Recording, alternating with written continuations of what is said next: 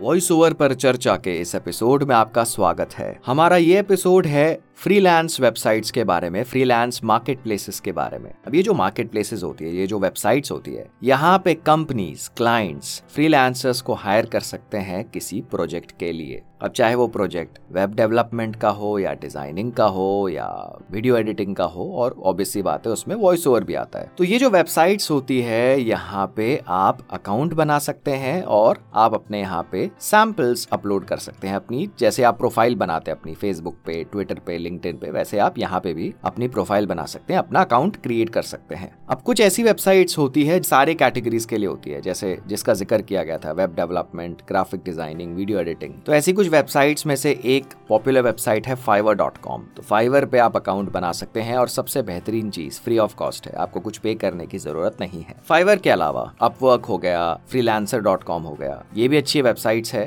But यहाँ पे आपको कुछ मेंबरशिप फ़ी पे करनी होगी मतलब फ्री अकाउंट बन सकता है लेकिन अगर आपको ज़्यादा बेनिफिट चाहिए हो तो आपको इनकी मेंबरशिप लेनी पड़ती है। इन वेबसाइट्स के अलावा, ये वेबसाइट्स के तो लिंक इस एपिसोड की डिस्क्रिप्शन में शेयर कर दिए जाएँगे, ऐसी जो वेबसाइट्स होती है। बट इसके अलावा ऐसी भी मार्केट प्लेसेस है, जहाँ पे सिर्फ़ वॉइस ओवर का ही काम होता है। मतलब जो क्लाइंट्स यहाँ पे होते हैं, वो सिर्फ़ वॉइस ओवर के लिए ही होते हैं। एक हिसाब से voice over freelance market place मतलब यहाँ पे आपको और कोई कैटेगरी के प्रोजेक्ट्स नहीं मिलेंगे, सिर्फ़ वॉइस ओवर का ही काम होता है। तो ऐसी भी कई वेबसाइट है, जैसे voice dot com voice one two three Bodalgo हो गया। इनके भी लिंक्स इस एपिसोड के डिस्क्रिप्शन में शेयर कर दिए जाएँगे। आप उन्हें रेफर कर सकते हैं। लेकिन सबसे पहले ये ज़रूरी है कि आप पूरी तरह से प्रैक्टिस करिए, अपनी इस वॉइस ओवर स्किल को डेवलप करिए, अच्छे होम सेटअप में आप इन्वेस्ट करिए माइक्रोफोन परचेज करिए आप, उसके बाद आप ये सारी चीज़ें शुरू करिए। आप इन फ्रीलांस मार्केट प्लेसेस को एक्सप्लोर करिए, उन पे अकाउंट्स बनाइए और हम जल्द आएँगे अपने एक नए